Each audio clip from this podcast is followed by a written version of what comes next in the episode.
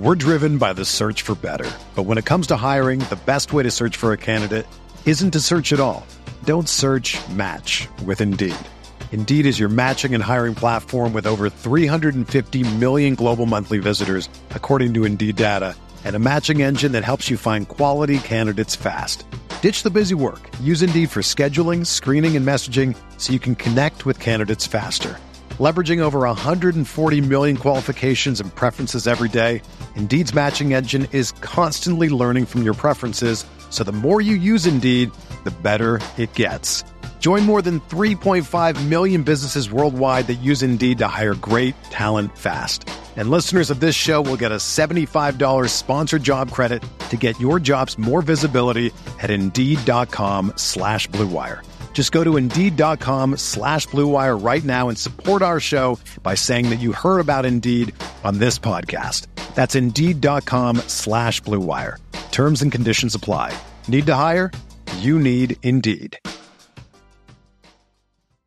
Pro teams have millions to spend, and they don't always spend them wisely. But when it comes to a great shave, you don't have to shell out tons of cash. Harry's saw customers getting ripped off by the shaving industry with overpriced, underperforming products and decided to do something better. They found their own way to make beautifully designed razors for a fraction of the price of the other big brands, so you never wonder if you overpaid. Harry's shaving products look great, and the weighted handle makes shaving feel great too. I like to keep my beard neat, and Harry's always leaves me with a smooth yet crisp shave. Harry's quality is top notch, thanks to German engineered blades made in their own factory that stay sharp longer. You can get a five blade razor, weighted handle, foaming shave gel, and a travel cover for just three bucks at harrys.com slash bluewire. And Harry's has the highest customer satisfaction in the shaving industry, plus a convenient subscription option that you can cancel at any time. Getting the best doesn't mean spending the most when you shave with Harry's. Get started with a $13 trial set for just $3 at harrys.com slash bluewire. That's harrys.com slash bluewire for a $3 trial set.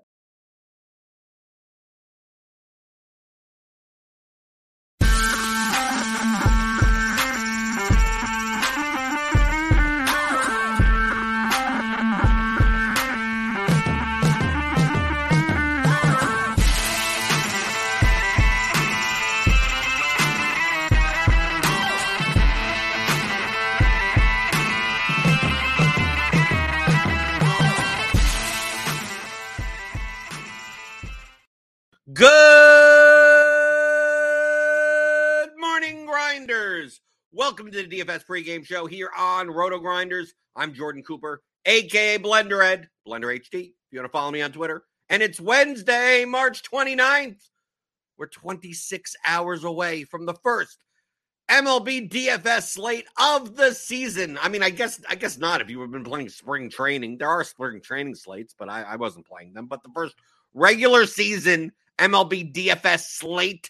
Aren't you excited? We'll be talking today about uh, leverage, continuing our conversation from yesterday.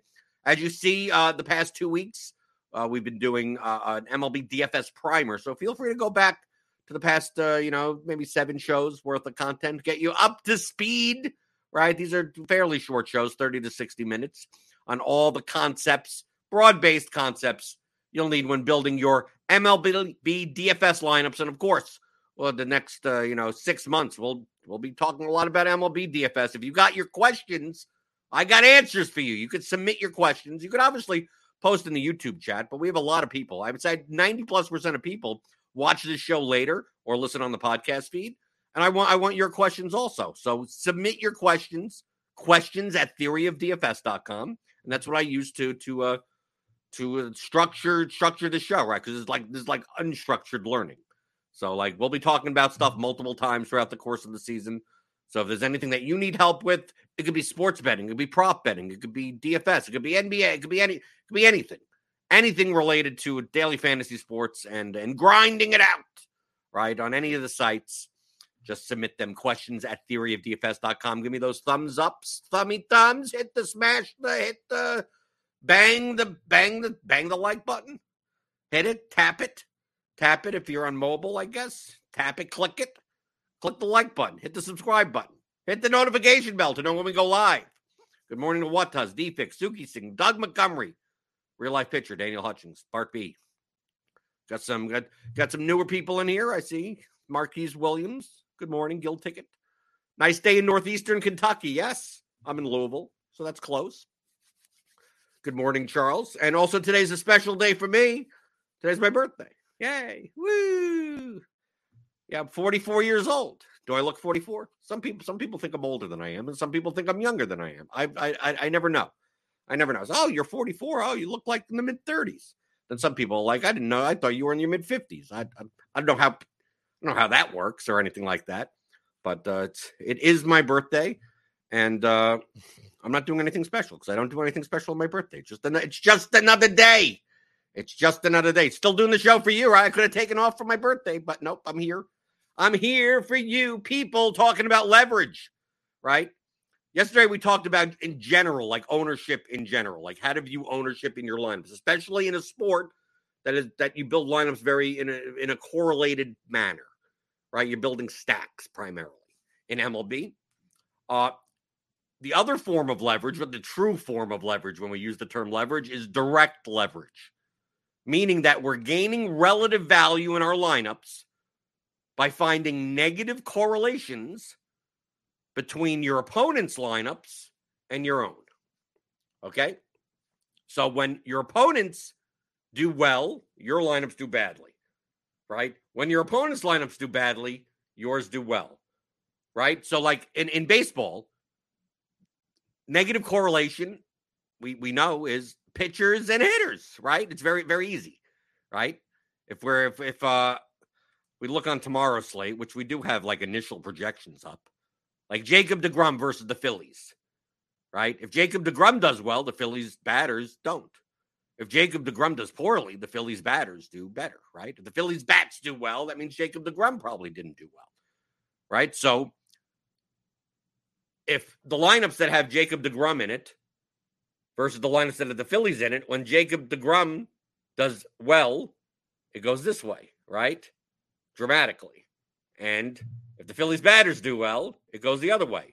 Like Jacob DeGrom has nothing to do with like the Mets batters or the Nationals batters, right? Jacob DeGrom could do well and and the Rockies could do well, right? Like it's two different games. So, from a relative value standpoint, the higher owned a team is, a stack is, or a pitcher is, the more valuable the opposing stack or the opposing pitcher gets from a relative value standpoint.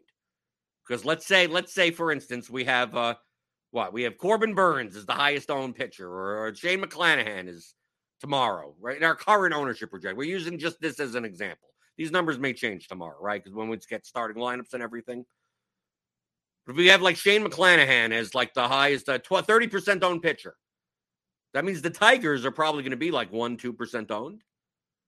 Okay? And if the Tigers do well, 30% of the lineups in the contest are going to are going to Shane McClanahan's going to have like negative points or whatever. So 30% of the lineups start going down as the Tigers hitters start hitting home runs and stuff. And vice versa. If Shane McClanahan does well, the Tiger stack definitely isn't doing well. So in order in order to gain relative value in your lineups, you can choose to apply direct leverage by playing a stack against a high owned pitcher or an over owned pitcher. So playing the Tigers tomorrow, playing the Cubs tomorrow, playing the Giants tomorrow, maybe, or the, the Marlins are would be considered leverage stacks. Right? You're playing a stack against a high owned pitcher. So as the 20 plus, 30 plus percent of lineups go down, as the pitcher does badly, you're getting the points as it goes up. So you're getting more value from it. The same can be said for like the I think the Braves tomorrow are going to be like the chalkiest team on the slate, right? We have Acuna, Riley, Albies. Like that stack may be like 14-ish percent owned. Well, Patrick Corbin's facing that that stack. So if the stack does poorly, that most likely means that Patrick Corbin is doing well. And if Corbin's going to be 2% owned and the Braves are going to be 14% owned, you get extra relative value by playing Patrick Corbin versus playing another pitcher in that range of projection. Right? It's not a matter of oh, oh well, I'm going to play. I'm going to play. I'm going to play Patrick Corbin since the Braves aren't aren't you know are the most owned team. It's like, yeah, but Patrick Corbin's also going to project much lower, right? Because the Braves project so much higher against him. So it's like it's more of a do you play a pitcher if you had a choice between two two percent owned pitchers that project around the same, wouldn't you rather play the pitcher that is facing the 14% owned stack versus the one that's facing the 5% owned stack? From a relative value standpoint, you'd prefer the, the pitcher against the higher owned stack in comparison to the projection. So that's what direct leverage is. Okay, to go over this again, direct leverage is essentially you can apply it to any sport, finding a negative correlation and then playing the opposite of what ownership is. Right.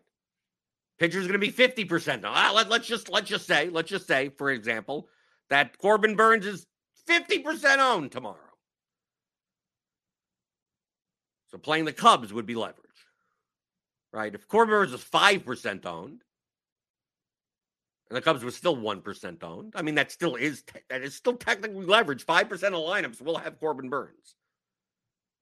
and only 1% will have the Cubs, which means as your 1% goes up, those 5 5% of lineups start coming down. But that also means 95% of the lineups don't have Corbin Burnes in it. So it doesn't doesn't doesn't give you any more relative value against those lineups. But if it was 50% owned, that means half the lineups. When Corbin Burnes uh, gives up a home run to the Cubs, when you get 14 points, he gets negative what, two and a half or something? right? So you're not getting 14 points on 50% of the lineups. You're really getting 16 and a half points because half the lineups are losing, losing value. So that's what direct leverage is. Now, the important part, though, is not just thinking in a bubble like that of like, oh, I'm just going to approach every slate and I'm going to stack against the highest owned pitcher, right? Because obviously the projection is going to be much lower. I mean, you still are you going to get enough relative value that makes up for the projection difference. And when it comes to GPPs, we are looking for ceiling. Okay, I'm I'm gonna have to repeat this multiple times this year because people look at look at these concepts way too much in a vacuum, right? Way too much of of uh, yes, you're right. If you stack against the highest owned pitcher, you're right. That is direct leverage, and they're going to be, I would say, eighty percent of the time this year I'm never going to stack against the highest owned pitcher. And you're going to be like, Jordan, but why? You get so much leverage. It's like, well, MLB is a game of ceiling in GPP. Essentially, heuristically, when it comes to selecting your batters, your stacks, you're looking to get five batters from the team that is essentially going to put up the most runs today, right? The most runs on the slate. Sometimes there'll be two teams that one team puts up 12, one team puts up 10. Some slates, maybe one team puts up eight, another team puts up seven. But essentially, like we have an 11 game slate tomorrow. It's like I want to stack the team that that puts up the most runs. That's typically how you win GPPs with a five man stack of the team that puts up the most runs. Okay, so think in terms of relative value, where we have Corbin Burnes versus the Cubs. If you're playing GPPs, like yes, let's let's say let's just say Corbin Burnes is 50% owned. But out of the 22 teams on the slate, even though you're going to get relative value from the Cubs, are the Cubs going to be the highest scoring team on the slate? What is a bad Corbin Burnes game? So let's say Corbin Burnes does doesn't do well. Corbin Burnes, as a starting pitcher puts up 6 points right? Which means that like 30% of the lineups are, are not doing very well. But does that mean the Cubs put up 12 runs? No, Corbin Burnes goes out, gives up two home runs, five earned runs, right? Six hits, seven hits, two walks. He's out after three, three in the third innings, something like that. It's like, yeah, Corbin Burnes, not good for your lineups. But if the Cubs only put up five runs, I mean, are they going to be the highest scoring team on the slate? That a five man stack of the Cubs wins you a GPP? Probably not.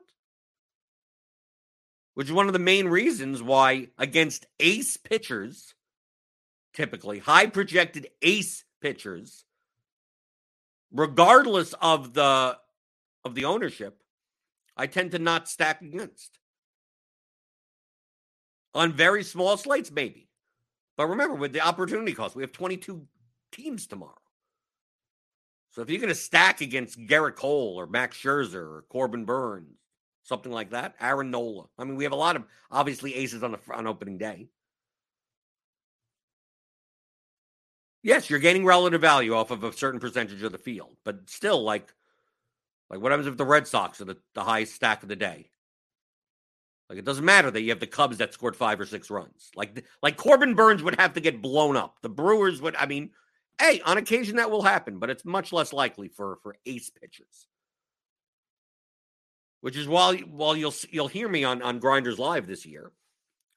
Oftentimes, heuristically, heuristically, you should consider stacking for relative value purposes on DraftKings against SP2 type pitchers on slates where pitching is not all that great.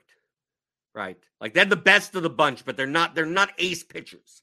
Like we'll have slates where you know everyone's playing this ace pitcher at 10-5 and this SP2 at 7200 is like the best value of the rest of the pitchers because the pitchers aren't all that great on the slate to begin with. So like that $7200 pitcher is like a bit better than the other pitchers, but they're not they're not a great pitcher, right? You get like a Steven Matz is chalk, is 38% owned because he's 6600 when he should be 8000. And then a ton of people play. Like that's the type of pitcher. It's like, oh, okay, Steven Matz against whoever he's playing. I'm I'm going to consider that stack. But it's not the type of thing that's like, you know, well, the 10-5 pitcher when, you know, Aaron Nola it's like, dude, on on a on a nine game, on a 13 game slate, your stack needs to be the high needs in relative terms, needs to be the highest scoring team on the on the slate. So even though you're gaining relative value, it's like, well, what's the ceiling? What's the ceiling ceiling? Especially in large field GPPs. So when considering this direct leverage, you have to consider like 90th percentile outcomes right? You have to consider like, is it can this team score substantially more runs than other teams on this slate? Can they score at least eight runs? Something, some something heuristically where you're looking, going, oh well, I could stack against Gerrit Cole. He does give up. He Gerrit Cole can give up two or three home runs. Problem is, is a lot of times they're solo shots. It's like does Cole does Cole do bad enough where the Giants five man stack becomes the highest scoring team on the slate? compared to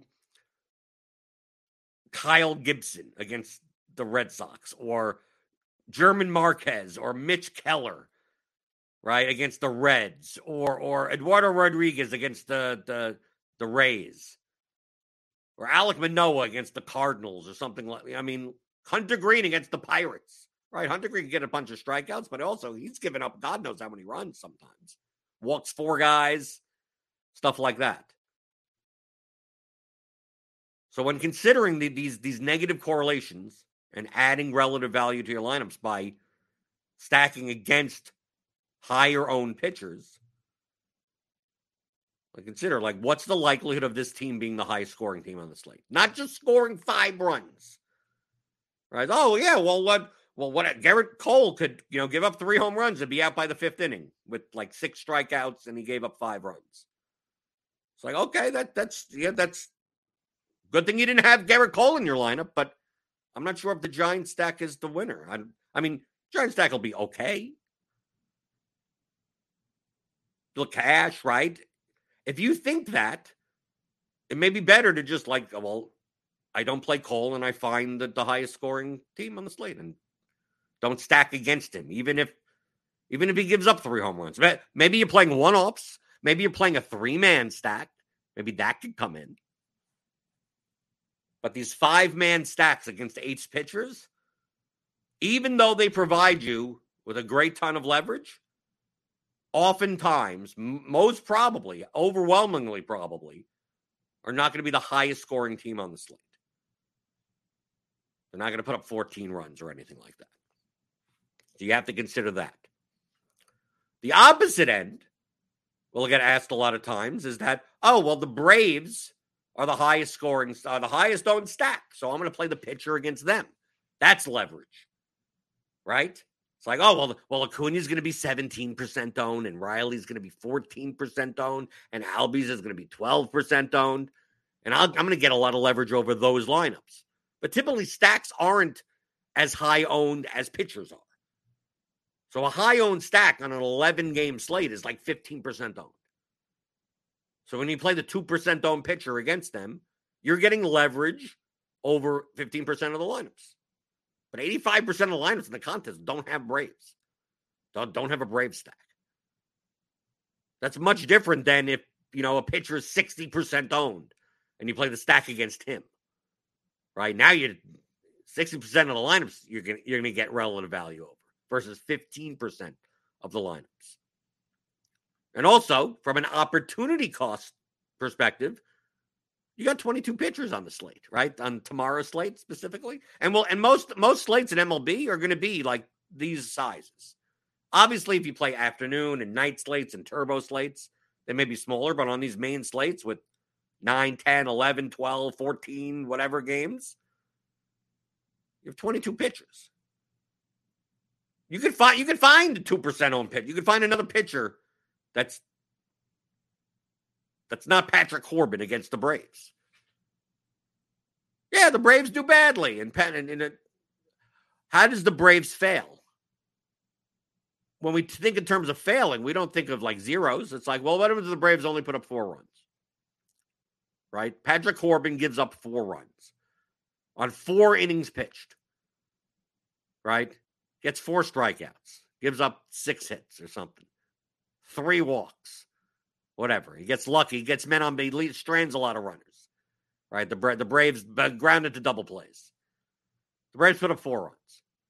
Well, Patrick Corbin's still sitting there with like negative points. And you know what the Brave stack is? Brave stack didn't do well either. Right? Not for a ceiling. So you don't get either. Right? It's like, oh, I'm going to play Patrick Corbin against the Chalk Braves. Are you getting as much relative value as you think when you're considering 90th percentile outcomes for GPPs? It's not just Patrick Corbin does okay and the Braves do okay. It's like, well, can Patrick Corbin put up 20 points against the Braves? If he does, yeah, you're, you're destroying like 15% of the lineups in the contest and you have a 2% on pitcher. But think of another two, but you could find another two percent on pitcher. Does that does that pitcher have a higher projection, a higher chance of getting a 20 point ceiling? The answer is yes, then it shouldn't matter that 15% of the lineups have Braves in it. Because the Braves could fail, quote unquote, fail, fail, not zero isn't failing. People think in terms of, oh, yeah, well, the, the Braves failing, it's zero runs. It's like, no, the Braves fail when they get six runs. Braves put up six runs tomorrow, they have failed. The thing is that the starting pitcher probably failed also, right? Like the Braves only put up six runs on Patrick Corbin. Patrick Corbin sitting there with negative four, and the Brave stack isn't in the winning lineup. So if you're just going to build, like, I'm going to build tons of Patrick Corbin lineups, like, how much relative value are you really gaining when you have 22 teams on the on the slate? Just like we said before about the Corbin Burnes and the, and the Cubs. How much are you really gaining if the Cubs put up six runs on Corbin Burnes? Still likely will not be a five man stack, still likely won't be the winning lineup. Does that mean you can't play Cubs as one offs and three man? Sure, you could do that. Does it mean that you can't play Cor- you can't play Patrick Corbin? It's like, oh no, well, Braves are only 15% owned. Like, I'm not gonna you're telling me not to play Patrick Corbin. I'm saying it's like Patrick Corbin gains you a little bit more relative value than other pitchers in his range of projection.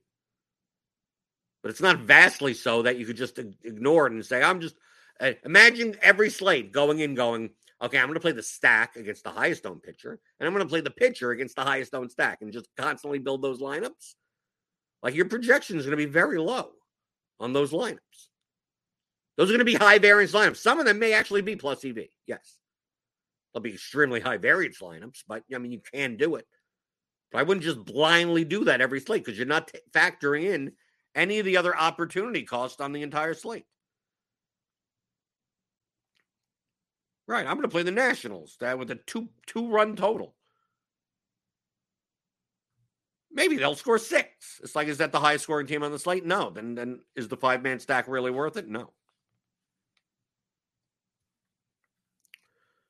Another negative correlation that I just I wanted to bring up, uh, because it is slight. It is it is something that I do not don't prioritize. That's the better way to put it. Just don't prioritize at all, but it is it's it's kind of a tiebreaker type of thing. Negative correlation. Two teams in the same game for 90th percentile outcomes are negatively correlated to each other. Okay? Not strongly, but to some extent. Right? Because people sometimes will ask me, like, can I stack a game? It's like, well, they're kind of unrelated to one another, right? I mean, like the Braves and the Nationals, could they like if the Braves put up 12, does that mean that the Nationals are more likely to put up 10? I mean, that it really doesn't work that way in baseball. But they are negatively correlated. Why would two pitchers in the same game be negatively correlated to ceiling? And why would two stacks or two batters from the same game, most likely stacks, like if you're building a 5 3, have some negative correlation between each other? I think the pitcher one is easy to understand, to figure out. The batter one maybe is slightly slightly more difficult. Feel free to post in the YouTube chat if you have a guess.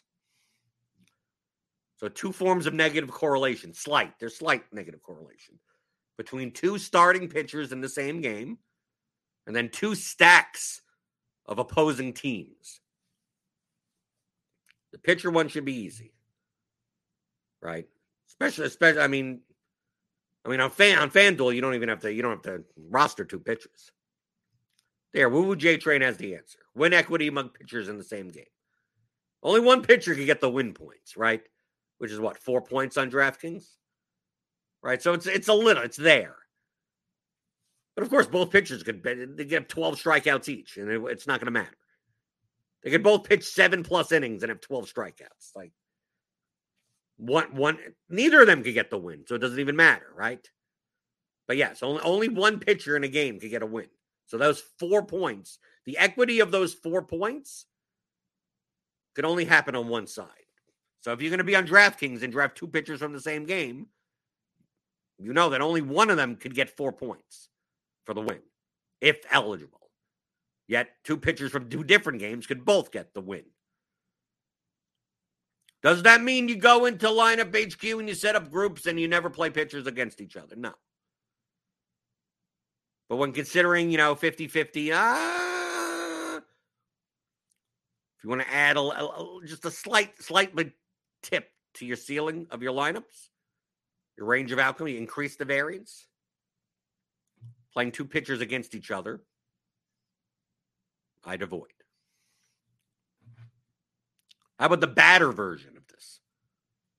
Let's play a 5-3. line. I'm going to play a 5-3 lineup. Right? I'm going to I'm going to play the Braves and the Nationals. Right? I'm going to play the Orioles and the Red Sox. I'm going to play the Twins and the Royals.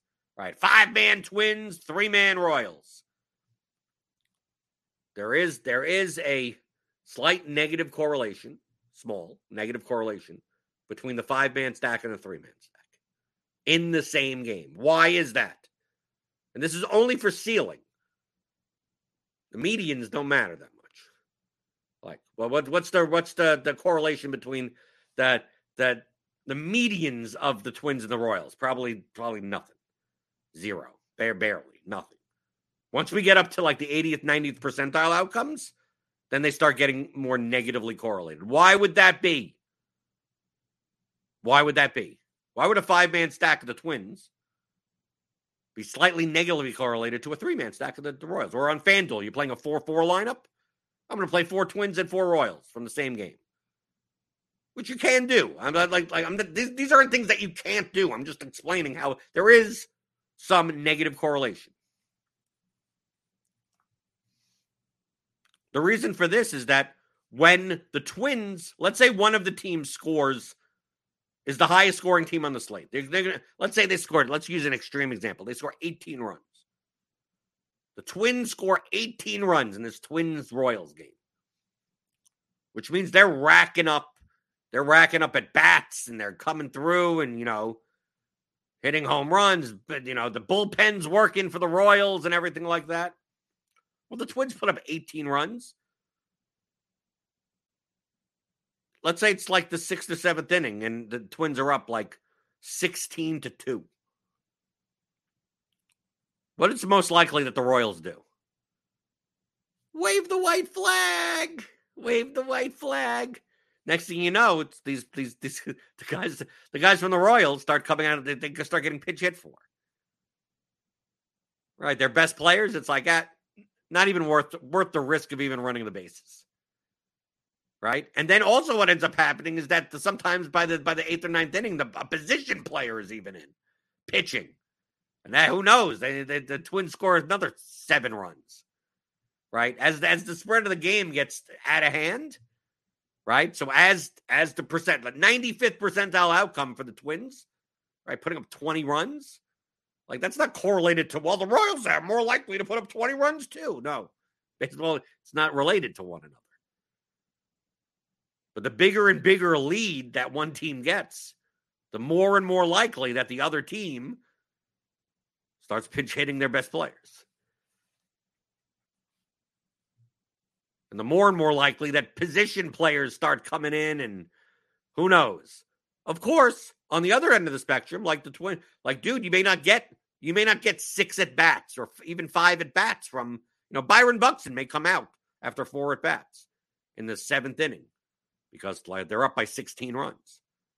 So yeah, yeah, you miss out on that plate appearance. But if the Twins have put up 16 runs, you're probably good already, right? You're probably good. This is very, very similar to NFL when people are like, oh, the, the Chiefs are favored by 17 points. You can't play Patrick Mahomes right? Because he's not even going to play the fourth quarter. They're going to blow them out.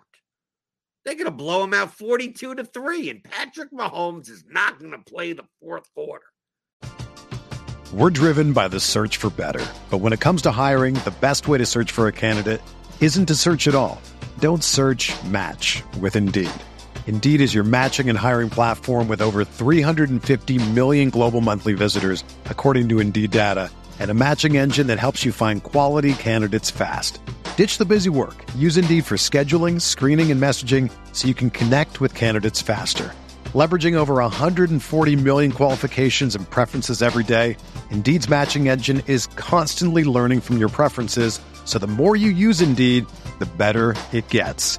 Join more than 3.5 million businesses worldwide that use Indeed to hire great talent fast. And listeners of this show will get a $75 sponsored job credit to get your jobs more visibility at Indeed.com slash BlueWire. Just go to Indeed.com slash BlueWire right now and support our show by saying that you heard about Indeed on this podcast. That's Indeed.com slash BlueWire. Terms and conditions apply. Need to hire?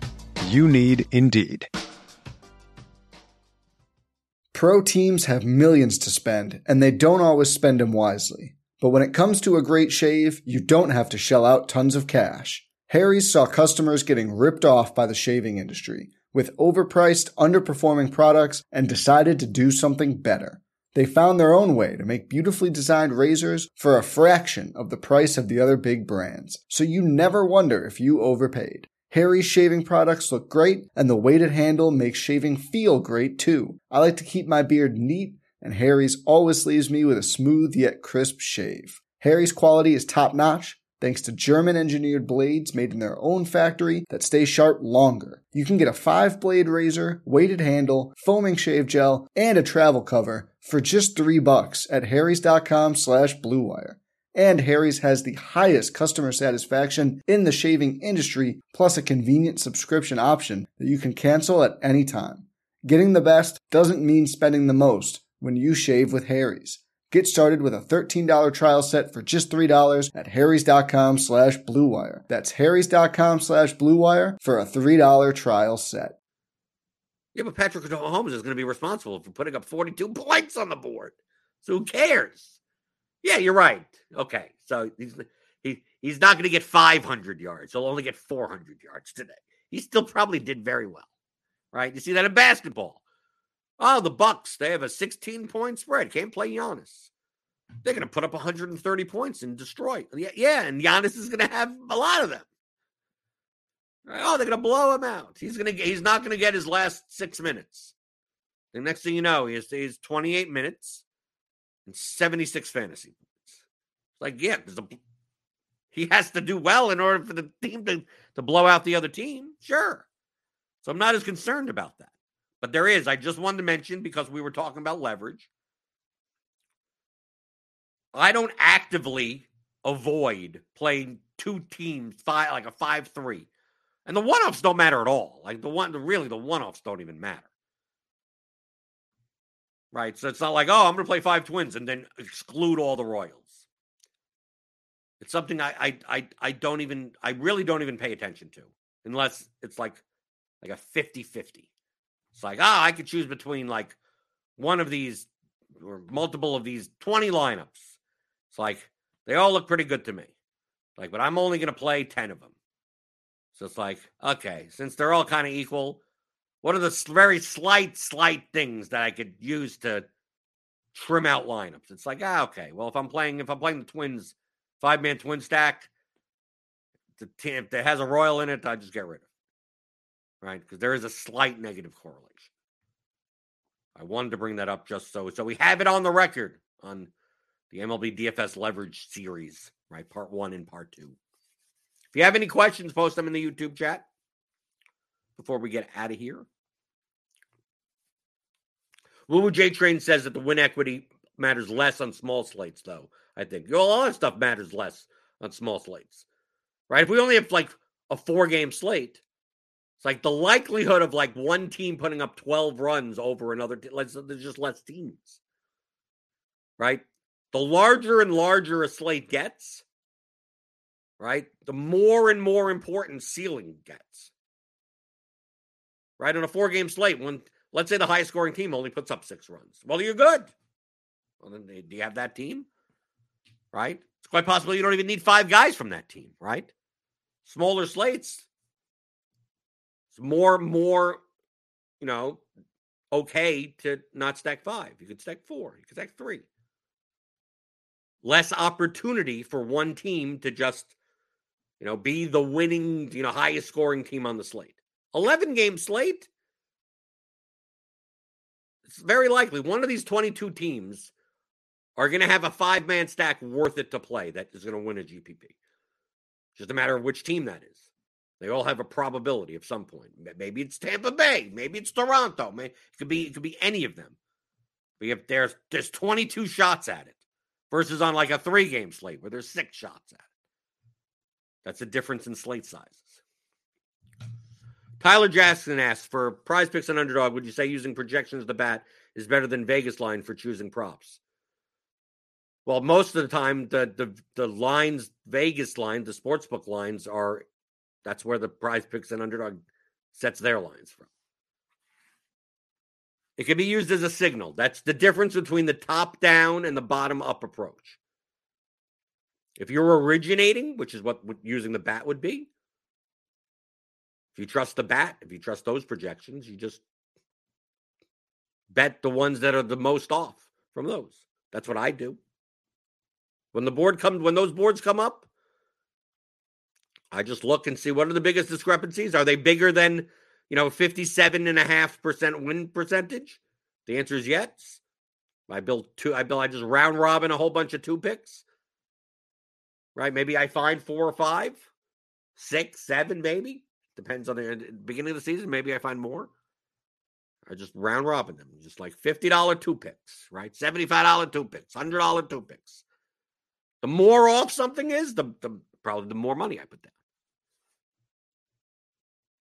And then like the next day, you know, like if I'm doing that at like one in the morning, then the next day, maybe then then you compare it to sportsbook's lines. Understand that sportsbook prop lines are not very efficient. Okay? These are non-liquid markets that have high holds. So when you see it's like, oh, this this sports book has minus 155 on whatever this prop is. Yeah, but you'll also see it's like plus 115 on the other side. That's a very large hold. If you take out the VIG, minus 155 on that side becomes like minus 127, right? Minus 123. And because the limits are lower in prop markets, the line isn't all that efficient. You can't, it's, you, no one can put down 50 grand on a prop bet. These lines aren't that efficient. So it's using that specifically and just saying that's all I'm going to do wouldn't be the best way. It's a way. It's a way. It's a signal. It's a better way of putting it.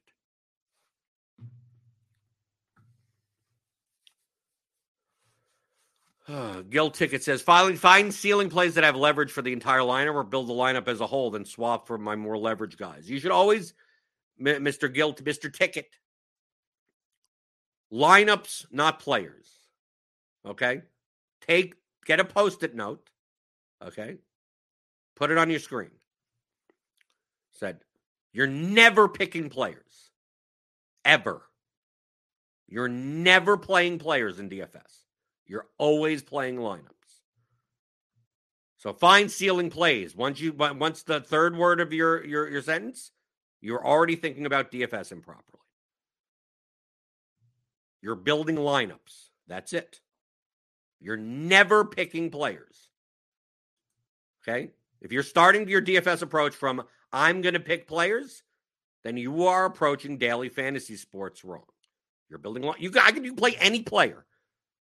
Any player that is projected, I could I could make a plus EV lineup with. Any literally any player that has a project that, that has a projection. Right? No matter how low it is. Right? I could I could play I could play Patrick Corbin at, at 8.99. I could. But you know what I have to do in that lineup? I have to I probably have to play a high projected stack to keep my projection up. Right? He's low enough owned that I, I practically can do anything I want in my lineup based on these numbers right? So I can play Patrick Core. I can go, I can go to any stack. I can go, okay, I'm, I'm to play. I'm to play. I could just add the Pittsburgh. I could play a pit. I could play Austin Hedges at catcher, even though he projects for 4.6. I can. Now, what do I have to do in the rest of my lineup so that my projection and ownership are balanced for the contest that I'm in? So, like, you could, so like picking players makes no sense. You know, why am I picking players? I'm picking I'm picking lineups. I'm really not picking players. The effects of certain players in certain lineups do certain things. So if you have if you have several high leverage players in your lineups, you know what that means? The rest of the spots in your lineup, you could play over owned players that project high from a raw point perspective because you've made up their lack of leverage, their negative leverage with extreme high leverage in other spots right? Which means you're viewing the lineup as a whole. I don't build lineups that way. I build lineups by building 100, 300 lineups and then choosing ones from there. So I'm never looking at players. I could say it's like, oh, I'm much more likely, right? On like tomorrow's slate, in my 121 single entry, I'm probably not going to play Braves.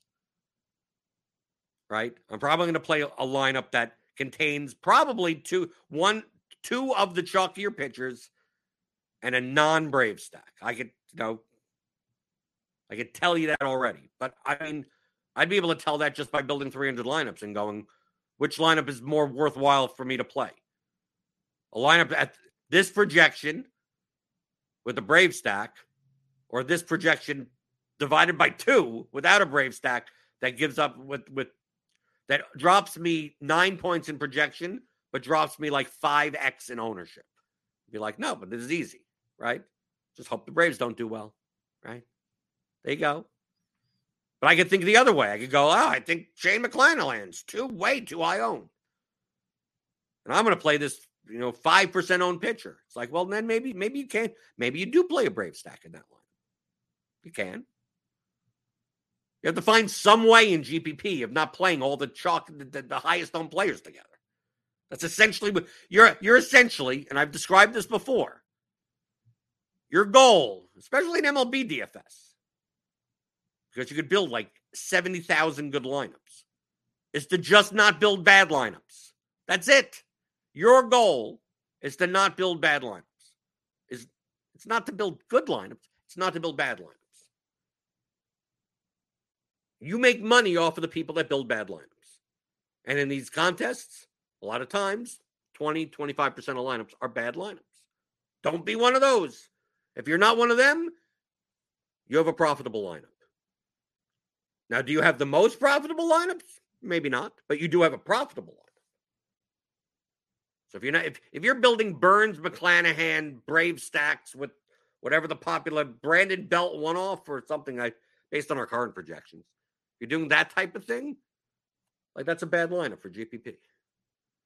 And then if you're playing, if you're if you're if you're building, I'm going to build a Miles Mikolas, Corey Kluber lineup with the Cubs, and have a projection 47 points lower than but like that's probably a bad lineup also, right? It's like, dude, you don't have to play all one percent on players, especially a pitcher.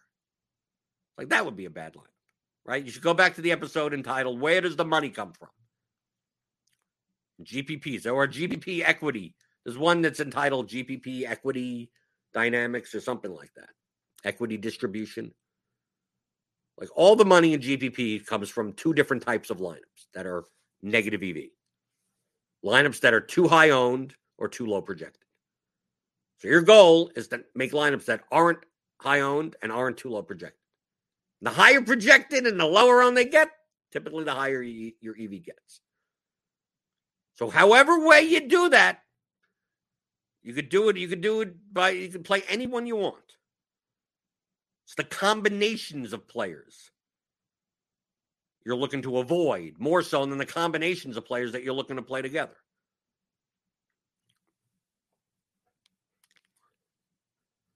Jacob Vinter asks, how many stacks would you use consider when entering 20 max, especially in a large state like tomorrow?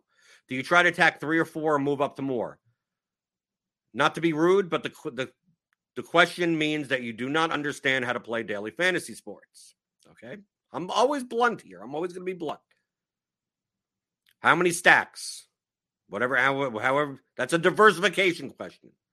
You could build a plus EV lineup with any stack on the slate. Any of these 22 teams. You could build if you have 20 lineups, you could build I could build a Yankee stack and then a Brave stack and then a Red Sox stack, and then a, I could do that. I could build 20 Brave stacks also. Same EV, different diversification, right? If you build 20 Brave stacks and they do badly, all 20 of your lineups are eh. doesn't change the expected value of the lineups. Right. Some people it's like, oh, I'm just gonna lock in Shane McClanahan. If he does well, that helps all of your lineups. If he does badly, it hurts all of your lineups. That's a that's a diversification question. If I showed if I showed you if I showed you 20, if I showed you 100 lineups, Jacob. Okay? Let's say I showed you I gave you you're playing 20 lineups, okay? And I showed you 100 lineups. Okay? I didn't tell you who's in the lineups, but I told I just showed you the the expected value of the lineups. Like for every dollar you put in, on average, lineup one, you get a dollar twenty back. Okay. Theoretically. That's lineup one. Lineup two, on average, you get a dollar twenty back. Lineup three, on average, you get a dollar twenty back. Lineup four, on average, you get a dollar twenty back. Lineup five, do you see the point here? I'm going to list all 100 lineups and all 100 lineups on average, obviously very large sample size, they give you back a dollar 20. Now, most of these lineups, they give you that average is when you win a contest. I mean, like it's like you lose and then you you win 10,000, right? So a dollar 20 doesn't mean, oh, I'm going to get 20 cents today. It's like, no, most of that equity is in, you know, when you win, when you come in the top spots. Just over the course of you play the slate 5,000 times and this lineup wins once for 50 grand. And you average that all out, and that's 20 cents, right? Like something like that. Let's say all 100 lineups have a dollar 20 expected value. You have to play 20 of them. Doesn't matter which 20 you pick. Mathematically, it doesn't. Right? It doesn't. You could randomly pick 20. You, you randomly pick 20 out of the 100. One is a Brave stack. One is without Corbin Burnes. This lineup has has two Cubs in it. This lineup has has a Red Sox stack. This lineup has Sandy Alcantara in it. Like you don't know any of that. Like, but mathematically, they're mathematically all hundred lineups are the same, and you get to choose twenty of them. So you could choose any twenty. We played the slate over hundred thousand times, right? You'd end up no matter what twenty you pick. After all those times, you'll theoretically end with the same amount of money. Now, what would be a reason that out of the 100 lineups, it's like, well, I, I, I'm going to play 20, but I'm going to make the 20 different from one another. Like they're all mathematically the same, but instead of picking out of, out of the 100, there's 20 Brave stacks. And you're like, well, I don't want to pick all 20 Brave stacks. I'm going to pick five of them. What would be a reason you do that? The only reason you do that is for diversification purposes. That's based on bankroll management. Since they're all equal anyway, why don't I pick 20 that aren't as correlated to each other so I have less swings? Right? Why don't I pick one stack, one stack, uh, 20 different stacks and 20 lineups? Yeah. So now your lineups aren't correlated to each other, which means they'll come in all these places in the, the payout structure. Right? If they're all theoretically mathematically equal, from a diversification standpoint, from a risk tolerance standpoint, you're going to have less swings the more diverse your portfolio is. Mathematically, you could play all 20 Brave stacks also. And the Brave, hey, the Braves put up 8 million runs. You may come in first, third, seventh, 10th. You may take down all the money in the GPP, right? But that's already factored in mathematically as an all also. More correlated your lineups are to each other, your results are going to be higher variance, but mathematically equal. So, how many stacks do you choose out of is all that, whatever you want to do? I mean, as long as they're plus EV lineups, you could you could build as many as you want, as little as you want. You go into a slate and go, I, I think this stack is way underowned. I'm just gonna build 20 of those. Okay, you could you can. You could build five, you could build 10, you could build zero, you could be whatever. Like the, the question shouldn't be how many. Question should be build plus EV lineups. On this 11, just to put things into perspective, on this 11 game slate, Okay. I, I say this all I say this all the time. I will have to repeat this probably at least 80 times this season. Okay? At least 80 times. Tomorrow's 11 game slate. If we go to the large field GPP, I'm going to look on DraftKings. Well, what's what's the large field GPP? Okay. Large field GPP has $15, 39,215 entries. So about 40,000 entries. Okay. If we knew 39,999 entries, we knew every other entry in the contest, right? And we're just entering one lineup. How many lineups can we enter once, right? In that one spot, that would be profitable. I'm not saying would be the most, uh, the highest profit, but would be profitable plus EV, even if it's a dollar and one cent. If you had the option, you're playing this 40,000 person entry contest. You're entering one lineup in that spot. How many lineups can you make that would be profitable in that contest on an 11 game slate? Put your guesses in, in the in the YouTube chat. I don't know the exact number, but I mean, just what do you think? How many profitable lineups can you build to enter in that contest? If you have that one entry versus the other 39,999 that we expect because we have ownership, so we can expect to see what they kind of look like. How many lineups can you build? Like if I go in LineupHQ right now and go against that potential field, how many lineups can I consider and choose the one from? That would be profitable. Okay? How many can you build? Now, some may only be at one cent profitable, some may be 20 cents profitable. They'll, at that point, it's like, oh, how do I make more profitable lineups? But how many lineups would be profitable to play? What would your guess be?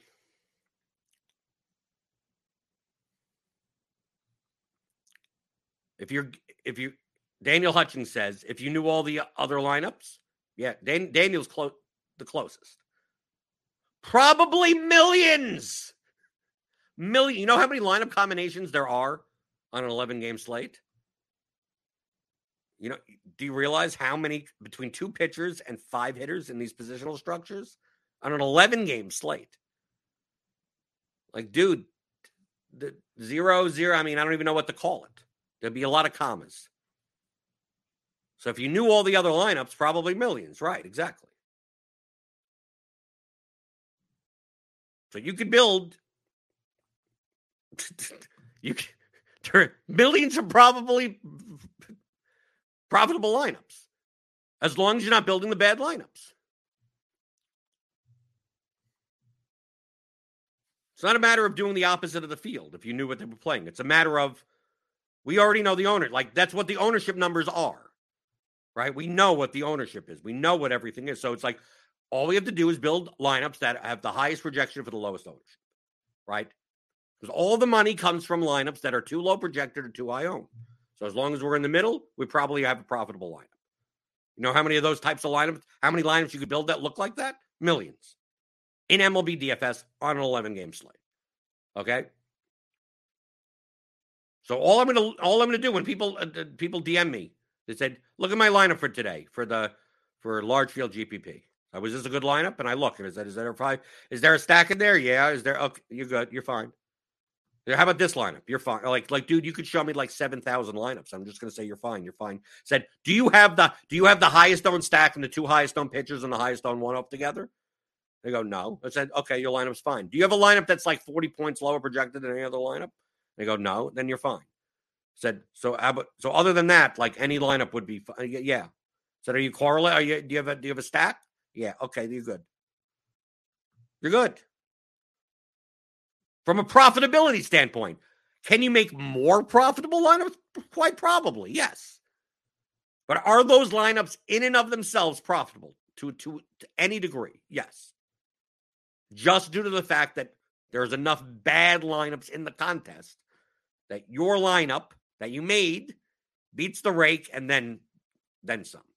Now, we're all competing for the then some. So, yeah, I'd love to have lineups that are more profitable than just barely profitable. Yeah, sure. And that that that's that's what I'm hoping to do more of. So I make more money. But if your goal is to make profitable, the first thing you should be thinking about, how do I make a profitable lineup? Long-term profitable. And MLB DFS, that's all you have to do. Just don't make bad lineups. You can play anyone you want. Don't play high owned lineups. Don't play low projected lineups. It exists in every other sport that way. Same exists in NBA. Same exists for NFL. Right? If you're playing a contest where no one builds bad lineups, then it's going to matter. Then it's going to matter a lot. And then, then a lot of times, many times, if there's no bad line, if there's no, there are people that are not playing the high, high, very high owned or very low projected with a 15% rake, it's quite possible no one can build a profitable lineup. It's quite possible that there's no way for you to build a lineup that is, has a long term profitability. There's no way to get as enough of an edge to make to, to beat the rake.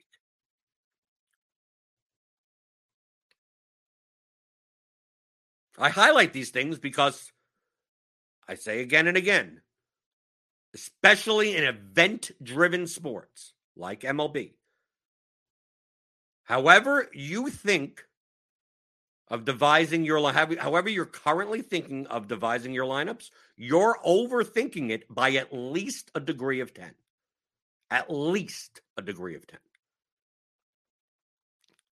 That if you cannot build a profitable lineup in 30 seconds in MLB DFS, you have not learned how to play DFS. Because you could build millions of them. that are profitable. Then you could work on building ones maybe that are a little more profitable or whatever. Just don't build a bad lineup. So you could you could go to any slate. There's a 705, whatever, 105 tomorrow. You could show up at one o'clock, five minutes before, not knowing anything about anything. Just look at the numbers and go, I'm gonna play. I'm gonna play the 121 single entry. I'm gonna play the $15 large fee. I'm gonna build a line. Like you should be able to build a plus EV lineup like like in 15 seconds. I mean, like how, how long does that take? Don't play the highest owned players together and don't play the lowest projected lineup. And there you go. You got millions to choose from. Are you going to build the most profitable lineups? No. Are you going to build a profitable lineup because of how many bad lineups there are in the contest? This is like the most important concept of DFS. It's literally the most important concept of DFS. It's in the theory of daily fantasy sports. How to think like a professional DFS player. You can pick up the 15 hour audio DFS masterclass at theoryofdfs.com. Where does the money come from? It said, I mean, it, in, in, in the course. I mean, we talk about it in chapter, I think, chapter two.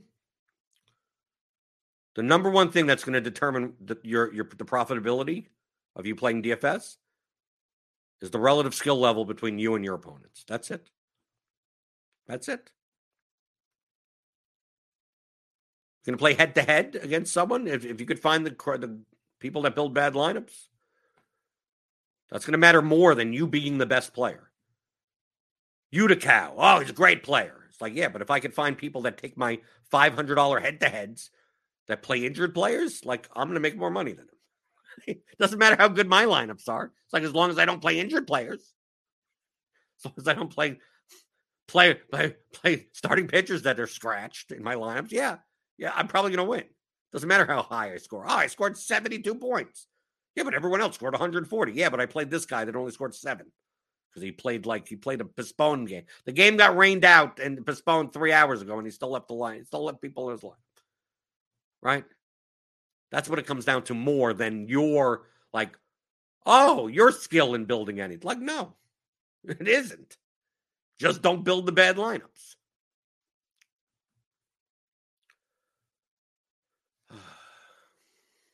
MJC asks, how many unique MLB lineups do you? I don't even understand what that means. Well, MLB this season, I'm I'm playing I'm playing the the, the triple up, quintuple, the three x five x stuff, and then then a single entry lineup. I'm not playing. I'm not. I mean, I am throwing my single entry lineup into the large field, but I'm trying. I'm trying to exploit the uh, three man and five man lobby and the quintuple ups and the triple ups. I'll see. I'll, I mean, I'll, I'll I'll have to look the first week or two to download the, the CSVs and make sure that they're still exploitable. Right? To compare, basically, I need to compare lineups of what certain players' lineups look like in double ups compared to triple ups, compared to three mans, to see if if they are indeed playing the same lineups. So that's that's what I'm doing. And if that's the case, I I, I have a much bigger edge there than I do surviving the variance train of MLB large field GPPs. So I I think I can I could have a 20% ROI in triple ups in 3x 5x if that's still the case. And then obviously like PrizePicks and underdog stuff. Right? Devoting more money to that. There's less work, right? One in the morning, board goes up. Hammer a whole bunch of stuff for a couple of thousand bucks. Right? and then you're done. Rather than, than put in 150 lineups in uh, a MLB DFS contests, which just is an edge there, but it just a woo swingy swing swing, very large swings. So yeah, my my my MLB season is most likely, assuming everything is still the case in these three to five X style contests, that I'll be playing playing two lineups for those contests, and then one like for the 120. The 121 single entry on DraftKings is the most exploitable contest on the site for MLB. The 121 single entry, because so many people play eh, th- those high owned lineups. Boy, boy, it's it's insane. It's insane. Combinatorically, the lineups that look similar to one another is just out of it, this world compared to the large field contests. Like this, the 121. What, what on on on uh, on tomorrow. Was that 450? I think it's 459. Okay, I, I already have it in upcoming. How many entries are 459, 5K to first? Like, dude, you will see like like a good like half of the lineups that are like 2v2s of one another. Right? Because it's like the highest projected stuff. They're, they're, they're going to play Burnes, McClanahan, Braves, something. Right? That's what is it. Acuna, Acuna is going to be 47% owned or something. I mean, it's going to be stuff like that happens in that contest. So it's so easy to just like, like what's the highest owned combinations and just get rid of them or combinatorically get rid of them where you're not playing them bunched together. So a lot of times I will I will run uh, projections, an aggregate projection set through the, uh, my portfolio correlation matrix, which is part of the theory of daily fantasy for advanced players tools. I will be showing that off this year, right? You can get them yourself, the Excel tools, theoryofdfs.com. And I could just run, I could just run them through and go, whatever players are the most correlated to one another, I just basically group the hell out. And just like build me a good line, build me the best projected lineup from that point. Or let me see like the let me see the top 20. Or see top 100 and then pick one out of that. Right with the biggest ownership gap. And there you go. And there that's totally that that that that type of lineup for the 121 eh, has to have an insane EV because you'll see so many lineups that it's like the stack, the highest owned stack and the highest owned pitcher will be so correlated. They'll be like 0. 0.8, 0.85, where like every lineup, like like 85% of the lineups that have Brave stacks also have Shane McClanahan. So it's like as long as you don't play them together, you're hoping that one does well and one does badly. Right? Because so many lineups have them both in it. And you just avoid those. Makes it so much more exploitable. So that's what I'm looking for. I'm looking for the most exploitable spots. I think the 3x, 5x contests, as well as the 121 single entry, are the most exploitable spots in MLB on DraftKings. if that, if that, if if if ever, if I download the CSVs and that still is the case, then I'll probably expand to the fan. Like fan, maybe what I do is that on FanDuel I play the large field GPPs. Like fan, to me, to me, FanDuel is much softer. So maybe on FanDuel, I, I'll, I'll play like 100 line. I can play 50 lineups, 100 lineups into whatever the large four dollar whatever. Typically, they're cheaper. They're cheaper contests. So like for a four dollar, I could play 100 liners for 400 bucks. Prize structure is awful, right? Because last year I got like I think 14 top 20 finishes, one second and like two fifths, and a lot of like eighths, tenths, twelfths, and the the prize the, the structure is just like it's ridiculous, right? Oh, 30,000 a first and like eighth place is like 600 bucks. Like thanks. like like and it, I'm I'm out by like like oh if I had five and a half more points I would have won 30 grand. Oh, I'm in sixth place. Up 800 bucks. That's the problem with the large field GPPs. Just it, it's variance, variance, variance to the nth degree. Me, I'm just I'm me. You know me. I'm a nit, right? I'm a grinder. I'm not, I'm not looking to make a million dollars in a year. Like, can I make fifty to seventy-five thousand dollars in a year? What's the easiest path to do so with the least swings and the least risk of ruin? That's what I'm going to figure out. So that's my plans for the year. Tomorrow, tomorrow we got Grinders live, right? Eleven o'clock. Are we doing it 11? 11.30? Is it going to be what? What is it going to be? I think it's on the schedule for eleven. It's a 105 slate. So should that be 11:30? I have no idea. Devin will tell me uh, when it when it should be scheduled. But it'll be it'll be tomorrow. You won't see you won't see uh the, the thumbnail for the DFS pregame show. You will see an be Grinders live uh, thumbnail. You'll see me on it. Right. I'll, I'll always be here early when we have uh, these early afternoon slates uh, on the Grinders live show when this show gets uh, preempted. So always look out. Just see. All you have to do is look for my face. Right. Right. A lot of people don't like my face, but it's recognizable. Right. You can see it. So you'll see that tomorrow, and uh, me, Dean, and uh, and Kirk Kirkwood, Chris Kirkwood, Kirk Dees. We'll be talking about tomorrow's slate, especially when the, the projections get updated, like the bat and everything. And uh, then I'll be back on Friday. No MMA this weekend. So Friday's just a normal DFS pregame show. Submit your questions. Questions at theoryofdfs.com. Just email them in. I cover I cover everything. Right? That's how I structure this show around your questions. Even if I have to repeat myself 80 times, I will still answer your questions. Hit that thummy thumb, hit the thummy thumbs, hit the thumbs up, the like button, hit everything. Hit everything on the screen. Hit the subscribe button. Hit the notification bell to know when we go live every single day. There's what you got NBA today, right? Everyone tilting over Dennis Smith Jr. yesterday. Yeah, they, they know when they're chalk, right? Oh, 7 million percent owned. Nope, doesn't play. Doesn't matter, right? That's NBA DFS is the worst. We got 20, 25 hours away. You don't have to play DF, NBA anymore. You can play MLB every single day. And I'll be here answering your DFS strategy questions like I always do, Monday through Friday, 11 o'clock Eastern on the DFS pregame show on rotogrinders.com.